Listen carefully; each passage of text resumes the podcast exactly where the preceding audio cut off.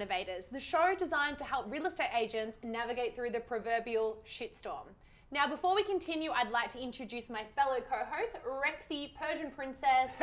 uh, what are some other names we have from for you? The claw. I The heard, claw. Well, I don't have a claw anymore. There's no claw. Dead claw. You broke my we claw. actually, there's nothing actually wrong with Rex's arm. We just had to restrain the claw. That's just Nah. Why it's his arm now. and our favorite butterfly in the sky, Pistol Pete. How are you, Pete? Chanel, thank you so much for these enticing names that you give me. Butterfly, where's that come from? it's a very common theme with you and butterflies. You all well, team. It's great to be back on. Good to have you on, Pete. Today, I'm really excited about today's show. He's a close friend of mine. I've, we've known each other for probably way too long. I'm surprised we're still friends. But um, per- most people in the property industry may not know you um, by name, but they'll know of you through all the things you've done. Unlike typical real estate agents, um, Bill Nikolouzakis is our guest. He started off in the project market space, um, set up his own company called Nico Property. From Nico Property, he sold that to an ASX listed company called iBuyNew. Um, rose up the ranks and became CEO of iBuyNew, which is, which was, still is an ASX listed company. C- helped convert that company into a mining company, and now is a chief operations officer for PropTech, another ASX listed company, um, who has the market share in all the tech space in real estate. So. Thank you for coming on our show. Thanks for having me, and it's um, great to, to be on. I've been I've been a keen watcher of this show. over the last few. Who's your favorite co-host? I have to ask you, Bill. Rex. Oh, no, We're going way back, man. Only because they're friends, guys. Let's be real. brothers. um, Bill, let's start. Where do we start with you? Like you've had such an interesting, fascinating career. You've gone Yeah. h- as high as you can go, and you're still climbing. Um, let's go right to the start. You were in finance first. Let's go how you started into property. Yeah, look, look the start. The start of my career. Always, whenever I think about the start of my career, I actually think back before my first job. Um, so when I was up until about 19 years of age, I was absolutely convinced I was going to be a professional soccer player, and you couldn't tell me anything different. Um, and I remember um, having a realization when I was about 19 years years old. I was playing in the reserves in a Premier League team, which is like the second uh, division, and I thought to myself. If you were going to play in Europe, you probably wouldn't be sitting, sitting playing reserves in the Premier League team, and I was probably thought I was way better than I actually was. And and at that point, it was, it was a big big moment for me because I, I until that exact moment, I thought I was going to, I was dead set thought I was going to be a footballer. So. Um, Well, you were just well, not that good. Yeah, just not that good. Yeah, yeah, that's right. I was a footballer, just not a very good one. Um, and um, yeah, so so I, I- started my career in, you know, I literally I thought, you know, I'm pretty good at talking to people and to, to pe- not at people, to people. Um, and um, I literally looked back then, it was a newspaper, Rexy, so it was a long time ago, I think it was about 2000 or 2001. Um, and I saw a thing, it said, you know, finance, sales, no experience necessary. I'm like, I'm good with numbers. I've always been good at maths and at numbers. And thought I'd go and have a crack. And it was a mortgage broking job. I didn't even know what mortgage broking was. Never had a mortgage. Um, but I learned and I was pretty good at it. Um, and about a year after working for that company, I started a little mortgage brokerage, just a small one, just me and a good friend of mine. Um, and I sold that, went to work at a bank. So I was a banker at, I think it was the Hampton branch. I was the home finance manager, they called it the Hampton branch in my early 20s. And then I then um, went on to work for another finance company, which is um, I was there for about three and a half years. They, they originally bought my trail book when I was at the Ah, the broker, first- and he, he approached me out of the bank, um, and we, we worked there. I worked there for about three years, and it, um, again I ended up being the director in that business and helping him run it. Um, gentleman by the name of Zar, really good operator, and um, we I, I had this idea because we're a mortgage broking business, and um, I love property. Uh, it's always been. My, I got into, you know, when I think about finance, why I loved finance back then is because of property. Uh, it's not because of mortgages. Yep. Um, and um, and I thought there was this really good opportunity to help people like us, who was a mortgage broker at the time, um, help their clients buy investment property. Um, we did it, um, and you know, I pitched it to him, and we did it. We found the company that did it, and we were super bad at it. Um, you know, naive, um, and we partnered with the wrong group. Valuations came in, you know, thirty, forty thousand dollars low, which doesn't sound like a lot, but when the property was three hundred thousand dollars back then, right, it's a huge amount of, Yeah. uh, And you getting know, finance for that would be make yeah, your that job was so super much harder. overpriced, which we, we again were naive at the time. You know, unhappy clients. We built up a really good business of happy clients over a long time, and Zara done a great job at that. Um, so you know, and I don't blame him at all, but he said never doing that again. Yeah. um, so um, so we didn't, but um, but I but I wasn't done with it. I thought there's got to be a better way to do this, and and that's when I started Nyco Property. Um, uh, yeah, I think it was about 2008 or something like that. Um, yeah, 2008 when I started Nyco, and and Nyco was a property research advisory, but we were licensed like an estate agent. We made money by selling property, but we were research first. Every prop project that we recommended, we got an independent valuation on. Um, and that became kind of our calling card. And over the years, we But you provided great reports on everything, Yeah. not just valuations. You Yeah. had market reports Yeah. and growth projections. a lot of people that did that kind of um, that kind of uh, business, Rex, had a they were trying to sell a project and did research to sell that project, right? Yeah. So trying to find we, we did it the other way around, and you, you obviously you know Theo Konaros, my ex um, um, uh, partner in that business. Super intelligent property guy, understood the market really well, and he developed that part of. We we did the research first. We always research first, found the areas that we thought were going to do well, looked at which properties we think fit that demographic, and then found projects. And uh, we did it old school ways. We actually did them. You know, we used to look at when you know when, when you're a builder and you're tendering for projects. There's a piece of software that you look at. We used to just call the people that had projects in that area. We said we, we like that project and and try and win that business. And Sounds then like um, you reversed the model. You weren't chasing agents. You found the project and then found the right. Yeah. Uh, the easiest thing in the world for us was getting projects exclusively. Um, selling selling off the plan projects is the hard part. Getting exclusive projects, if you can sell them, um, is, is pretty easy. Um, I'm pretty sure it's still the case now. If, you, if, you, if developers know you can move a project, I mean, yeah. that's the hardest part of selling off the plan. So yeah, so then over the years we um, we we partnered with some of the you know, biggest mortgage aggregation companies in Australia. People like uh, Mortgage Choice, Yellow Brick Road, Vow Financial. And you had um, exclusive arrangements with them when no other, not many other project marketing companies had them. Yes, some of them weren't, some of them were. Some of them there'll be a panel of property companies that were on. Some of them uh, were uh, yeah, exclusive arrangements, and then that led me into um, being acquired by by iBuyNew. And how was that transition? Yeah, I mean, it was interesting. Um, so, yeah, Rex, as you know, with me, I'm, I I love business. So, um, if you're a friend of mine, you're going to be you're going to be happy to talk about business because that's Yeah. most of the things that I like to talk about. Um, and um, and I had had a relationship with a guy in um, in Sydney who I really respected, who was the CEO of iBuyNew at the time. And um, when uh, my ex business partner Theo left to pursue other things, and I had some ideas about what I wanted to do. Um, and you know, so it was a it was a fast growth type of model, and I was talking to Mark about it at the time, um, and I was talking about you know maybe doing a capital raise uh, and that kind of thing, and it just just so happened that was perfect timing that iBuyNew wanted a, a channel sales business in their portfolio, so um, it happened really quickly, um, and we were required. Yeah, within I think it, I mean it would have taken about six weeks, which is super fast for a transaction. I like remember. that. I mean, yeah, you, Yeah. you were heavily involved. So yeah. Uh, and then talk us through, because you, you, you end up becoming CEO of Yeah. Yeah, yeah. Um, you know, uh, you go into something with a certain expectation, um, and things changed pretty quickly. Um, Mark left, um, who I really respected. Um, he he left the business, and um, the guy that took over was not, not a bad guy or anything like that, but just he was a real estate guy. So it was just a totally different focus. Uh, for a iBuyNew was a digital model to transact as a property platform that transacted new projects. So it was a digital business first, sales business second. Yep. Um, and when um, when you bring in a, a, a CEO of an ex-franchise business into the into that kind of environment, it's going to become a real estate agency, which is not bad. It just wasn't what I wanted or what I expected it to be. Um, and you know, we, we had a you know didn't have a great run the next couple of years. Um, you know, when I when I um, I think it was July 2018, um, I was just super unhappy. wasn't the environment I wanted to be in. I remember I was in Fiji, and my wife just tapped me on the shoulder. She goes, "Why are you still there? You know, you're not happy. There's a million other things you could be doing."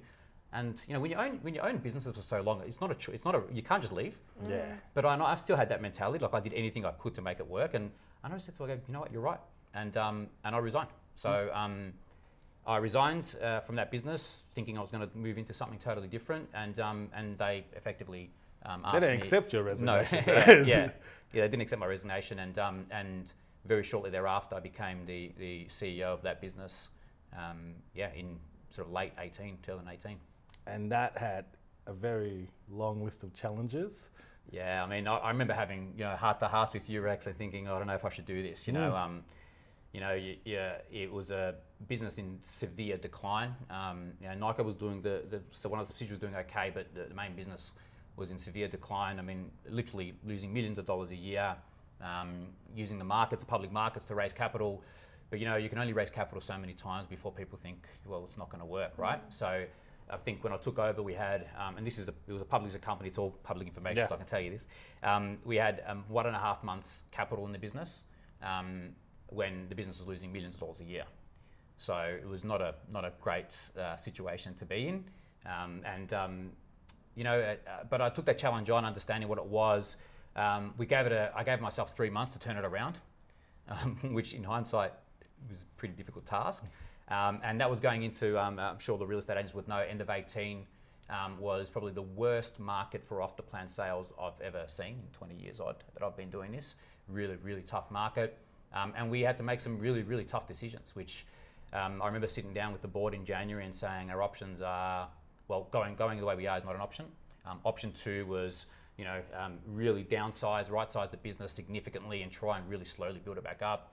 Um, or the third option was um, realize the asset value that we had in, in the several different assets that we had and then relist the business into a totally different um, uh, different different business, which is what you're talking about uh, earlier on with it, it had turned into a mining business. And we, got really, um, we worked really, really hard. Um, gentleman by the name of um, Eric Chow and I um, worked super hard to, to, to make that happen. We got a bit of luck along the way. I remember thinking to myself, everything has to go exactly right for us to survive.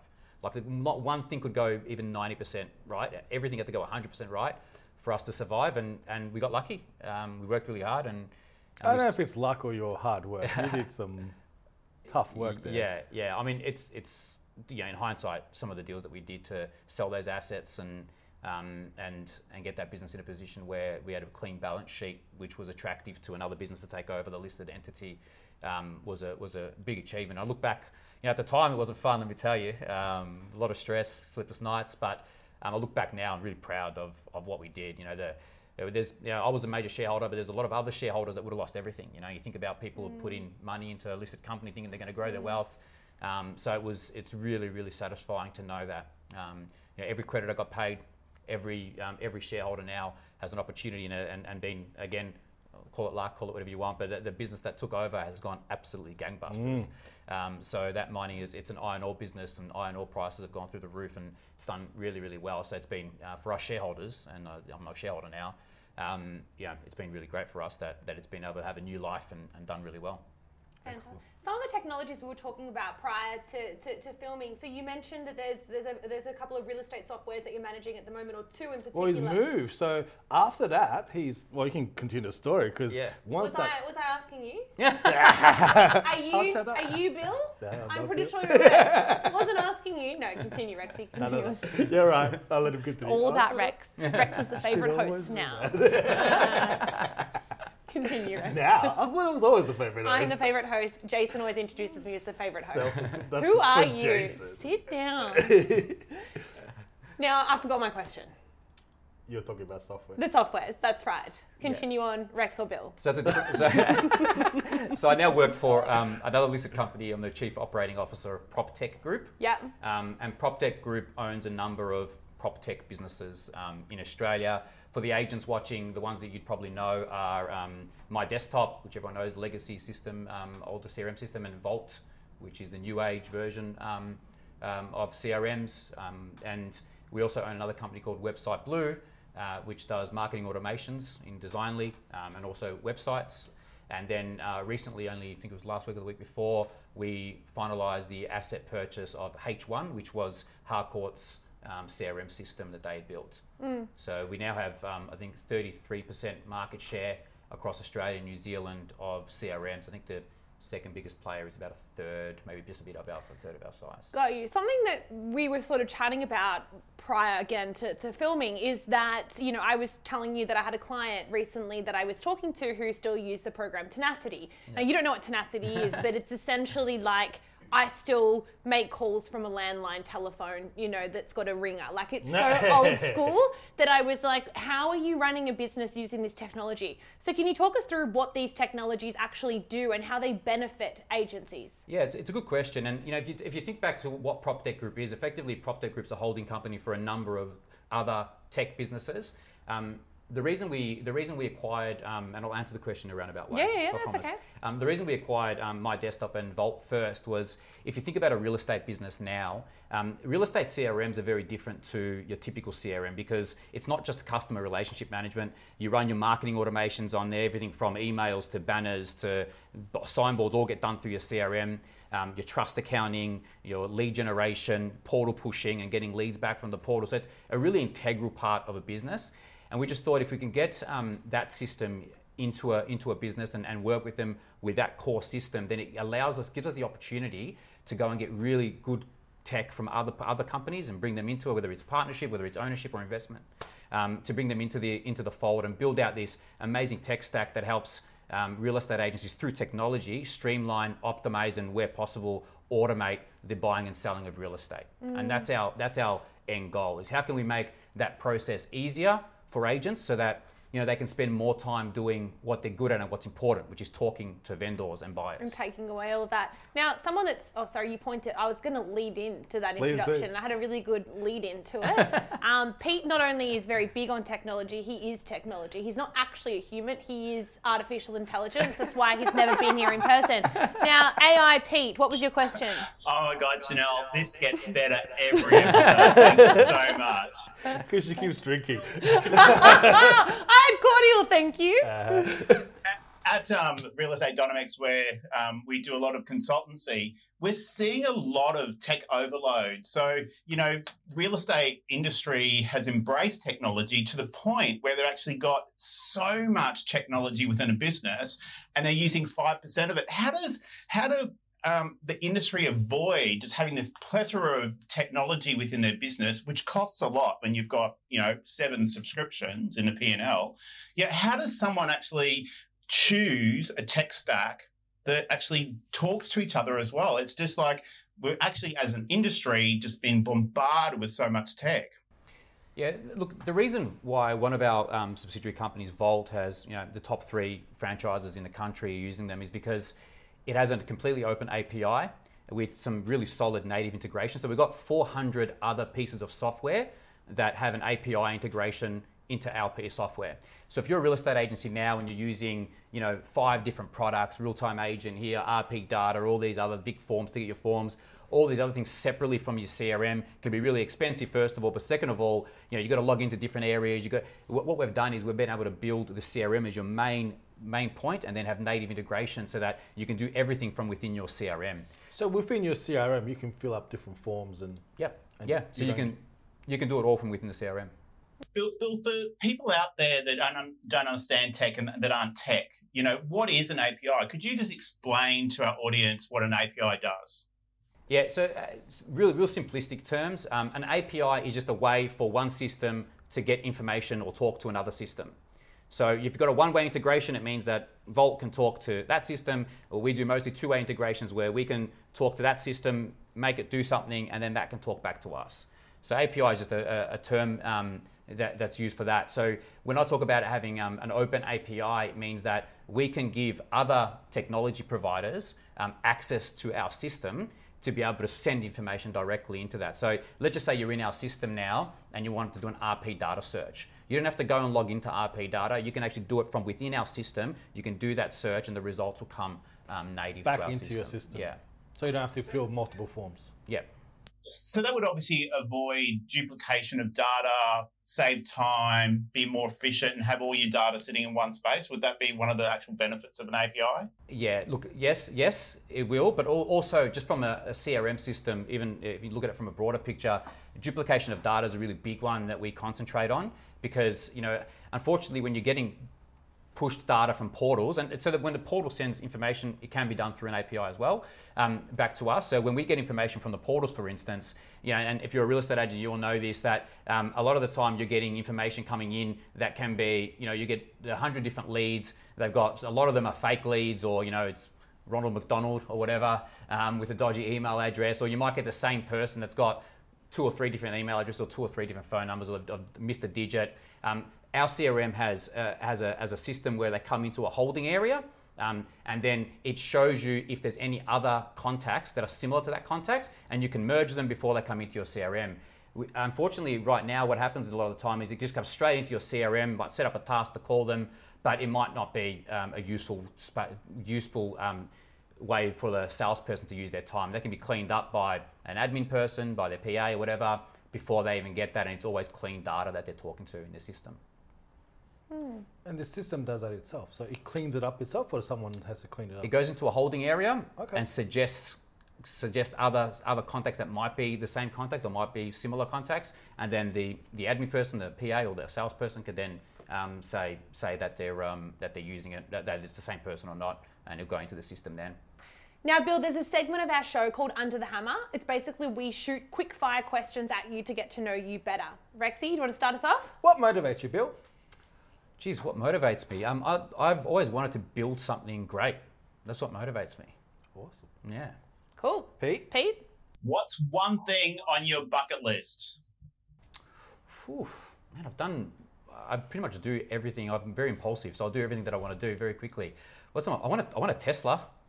That's cool. That's been on your bucket list for a little while. Yeah, a few years. Well, yeah, yeah. Okay, would you rather have dinner with Steve Jobs or Mark Zuckerberg?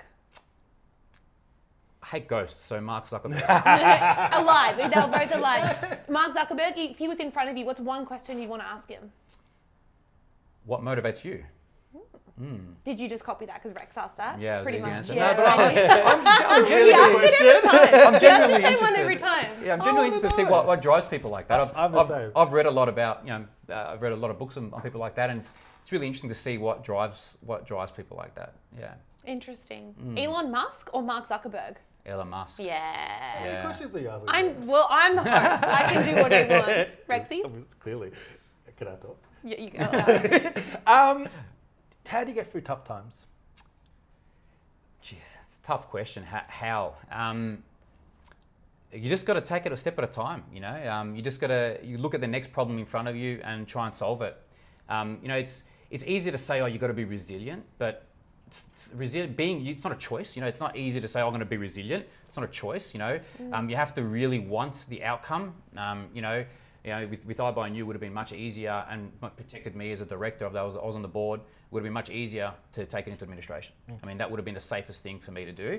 Um, but we, we persisted because we really wanted that outcome for the shareholders and for the creditors. You hear that, Rex? It's not a stiff drink and a night out at 161. It's resilience. Ah. Resilience or revolver? Pete? If you could trade a day in someone else's life, who would you trade a day of? You That's, can say that is me, easy. but- I was gonna, I, I, I was gonna say Rex. No, Easily right. Rex. Easily. It'd be Rex or Broken up Brad. Pitt, but I'd still pick Oh. Rex. I think. Too kind. I'll pay you later. Rexy? I think it's back to you now. Well, I already asked four in a row and I got told first. I'm going to leave that to you. Um, when the borders reopen, if we can, where would you travel? I've got. I haven't been back to Europe in ages, so Greece and Italy. Uh, Yeah, yeah. Your biggest regret in life? Jeez. I, I don't really regret much. Hey, um, what's my biggest regret? I don't. I don't know. This it's a very difficult question. I don't really regret, and I don't regret anything. I, I find everything that I've done that's been stupid or wrong, I've learnt heaps from. So I don't really regret anything. Um, I missed, you know, earlier I missed um, a little pocket where I was at Westpac. I left Westpac for a year, year and a half, and I moved up to Queensland and opened a bar. Um, I, I don't regret doing that. it because it was probably the best year of my life. But um, but I regret losing so much money. Yeah, Yeah. fair enough. So, Bill, that's the end of uh, our quick fire questions. But, um, Bill, I was listening to this fascinating podcast with Joe Rogan recently. And he basically talks about if an alien was to arrive on Earth, right? I know this sounds really far fetched, but there's a point to it. Everything has a purpose. Bees make honey, etc., etc. So if alien was to come to Earth and look at what humans do, what is our purpose? And then he went into this spiel about what is the purpose of a human. And what it basically comes down to is that we're here to create technology. We want things faster, we want things bigger, we want things more, um, we want to spend less time doing things. And, and that's what we're basically here on Earth to do is to create technology, to, to automate things, to make things faster and bigger and better. And we're all on this sort of, you know, spinning wheel to get technology up and running. So my question is, what is the future of technology, particularly when it comes to real estate software? It's a good question, and um, it's one we think about a lot. You know, um, our CEO, is a technologist by trade, um, and these are the kind of questions he poses to us, and and and um, that he thinks about really quite often. And I think it's all about, I think it's going to be all about making things easier for the consumer. So, although our clients are the estate agents, I think really it's about how can we, through the estate agents, make that easier for consumer. And, you know, Joe talks a lot about, you know, getting someone, you know, get, helping an agent get someone when they're, you know, 18 years old and they sign their first lease building that relationship with them, helping them get into that first lease, then helping them get their finance they get their first home. So building technology that can see see that client from that first initial entry into the property market, whether that's through renting a property or whatever that might be, all the way through their life till they retire and sell off assets. So I think um, where technology is heading in property is finding a solution to a consumer solution through the agents to help a client go through that journey um, much easier. Fascinating.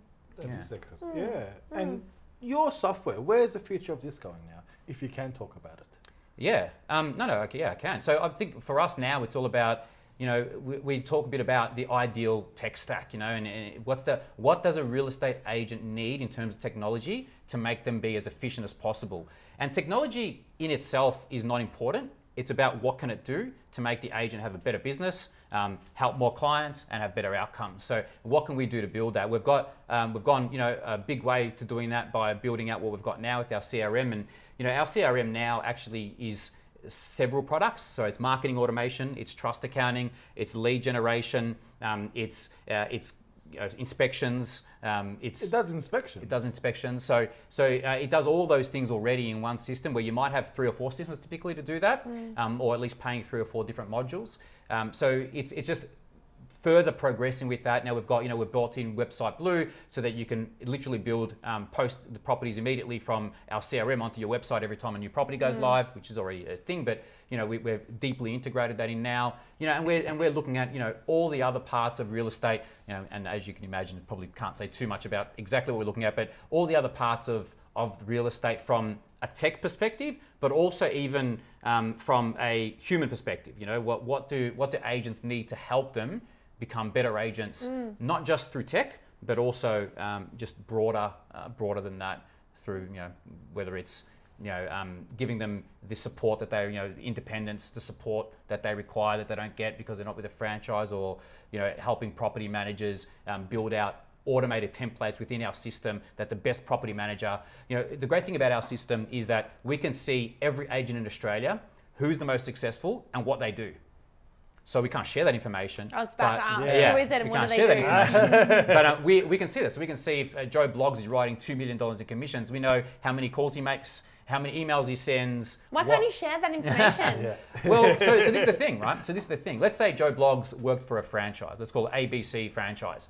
We can go to that franchise, and we do this all the time. We can go to them and say, "Hey, AB Joe Bloggs is a really good agent. This is his process and systems. Would you like to share that to your group? Would you mi- like to make that become him? Let him or her become a rock star in your in your franchise?" And it's the Joe Bloggs sales methodology, and it mm. builds in all his templates. It builds in you know, it, Cool. start, it builds call lists, automated call lists that you know you have to call these 50 people Yeah, today because he does that's 50 calls a day. That can all be done, and this is all things that we're working on to make And it you're really proactive simplified. about this. You approach the franchisors or the offices or whatever yeah. the case may be. Yeah, we're Wow. doing that right now. So um, i- this is this is uh, pretty new to us. That, that we're, I mean, what you got to remember with the PropTech group is that the PropTech group itself is four months old.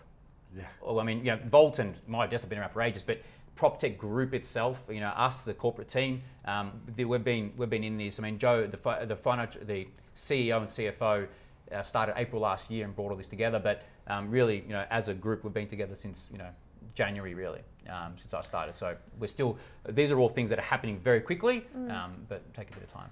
Bill, we've had a number of guests on this show, and when I ask this question, or when any of our, uh, any of the co-hosts ask this question, we get a very similar answer. It's what when, when we ask the question, "Where do you see the future of property management?" And a lot of our guests have said we see that technology will take over the need for a property manager altogether. Do you agree with that statement? And do you think that there is a way that technology can basically kill property? Ma- I shouldn't say kill, Yeah. kill out the property management industry.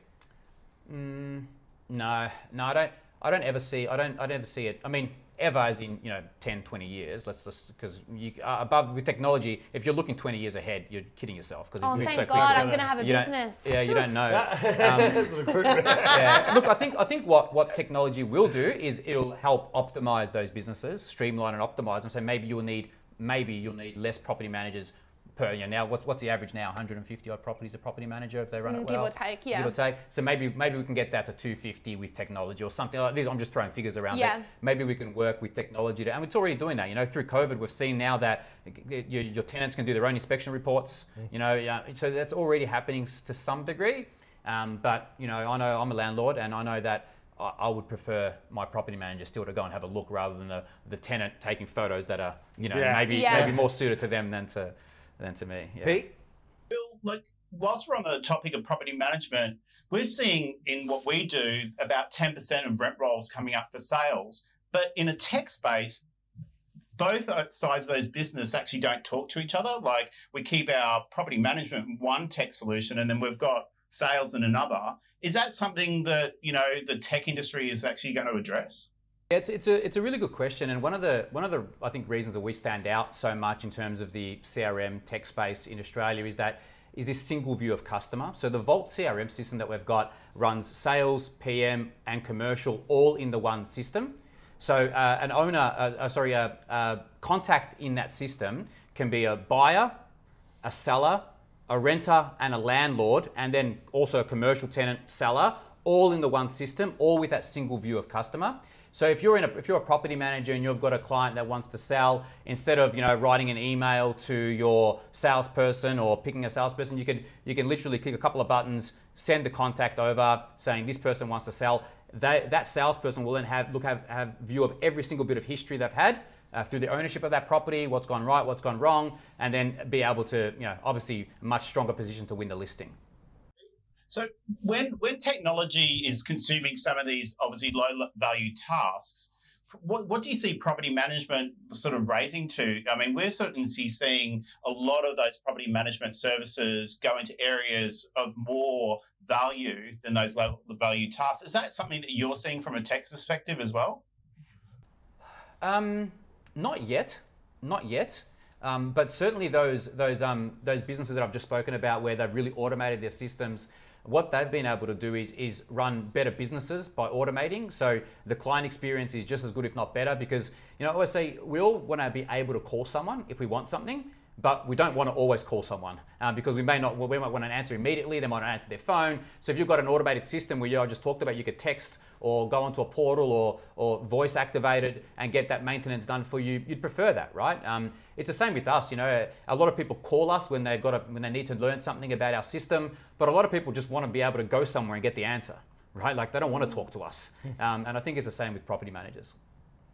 So, Bill, you mentioned there's three groups that are currently using the, your newest software called, is it Vo- Vault? Vault? Yeah, Vault. Yeah, Yeah, sorry, yeah. was it Oh, Vault well, or yeah. Vault? There's What- thousands of people that use it. Yeah. Oh, there, well, there It's was three major Three- groups I- that are using used I'll that just, are. yeah, I was saying the top three franchises in Australia Ah. use it, but there's yeah, There's, a lot um, more. yeah, there's a My lot question more. is they aren't void. Oh, okay, sorry. I take Um, it back. Can I talk about culture? Yeah. You've been through banks, you've been through your own small business, you've gone to a public listed company, you've now gone to a new public listed company that, as you said, it's four Yeah. months old. Culture. How do, how, how do you lead a business? How, what makes good management? So when I was running Nyko property for so long, I thought culture was bullshit. I thought, what's this this word? It's corporate speak, and because we had a small business, and me and Theo were there every day, and we hired people that were just good people, and we could do that because it wasn't hundreds and thousands of people. So we hired just really good people, and so that was it was a good culture, but we just hired good people. You know, we didn't think of it like a culture. We just hired good people, and then when you go into other environments um, where maybe that's not the case. Um, you know, and, and different things can affect that. You know, business not going well, or maybe just the wrong people were hired. Um, then, then certainly, I think it has a huge impact. And one of the things I think are most important now, when I think about, you know, how do you, culture's a big one. It's hard to change if it's already there. The best way to do it is to hire the right people in the first place, Yeah. obviously, if you can.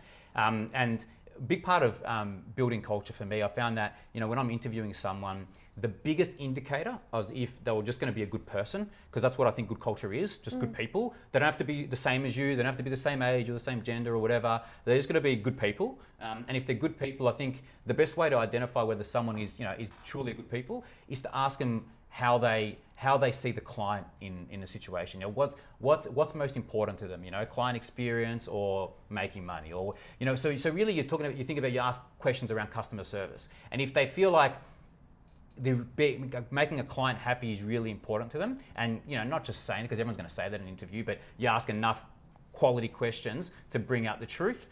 Um, I think if you get people that really want to look after the customer, more often than not, they're just good people, mm. and that's how you build a good culture. I think. Um, you know, if the culture's already there, which it is a lot of the time, then you know, um, you got to either before you go into that situation, assess whether you want to be in it, or if you want to change it, if you're in a high level role and you want to change that culture, um, I think it's a long and difficult process. And it's although you know top down directives, top down. You know, really, you got to you got to think bottom up in terms of you know getting champions in, in each part of the business to, to live that culture, and then hopefully everyone else follows them. Maybe the highest performer in each each part of the business, and, and everyone follows them. But um, I can say with experience that um, I don't I don't really have a solution for how to change culture. I think it's really hard.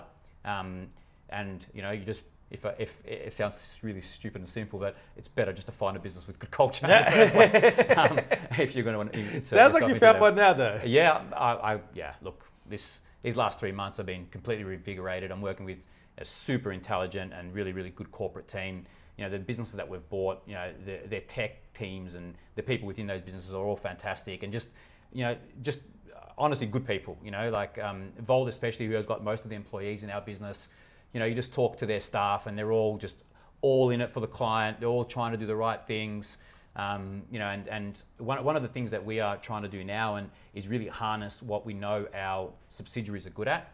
And our subsidiaries are really good at tech and they're really good at customer service. So then what we're trying to do now is trying to take away all the bits that where we know we can do really well, which is distribution, you know, winning new business, relationships, maybe optimizing the current processes. Because you know, when you run a small business, you do things, you know, um, in a certain way because it's it's it's how you've always done it. But if you look at a big study, maybe there's a another technology piece. You know, it's like the the financial planner that's really good at giving financial planning advice, but not really good with money. You know, it's like um, it's it's you know, sometimes when you're a tech business, you're so focused on the client and you're so focused on building the best tech for the client that you kind of don't look at your own back back door yeah. and say how, how, can we how can we fix our own systems? So sometimes when you've got an outside looking in and you're saying well we could just plug in a couple of bits and pieces here that will just make so much more time for our staff. And then from having more time that means we have even better customer service.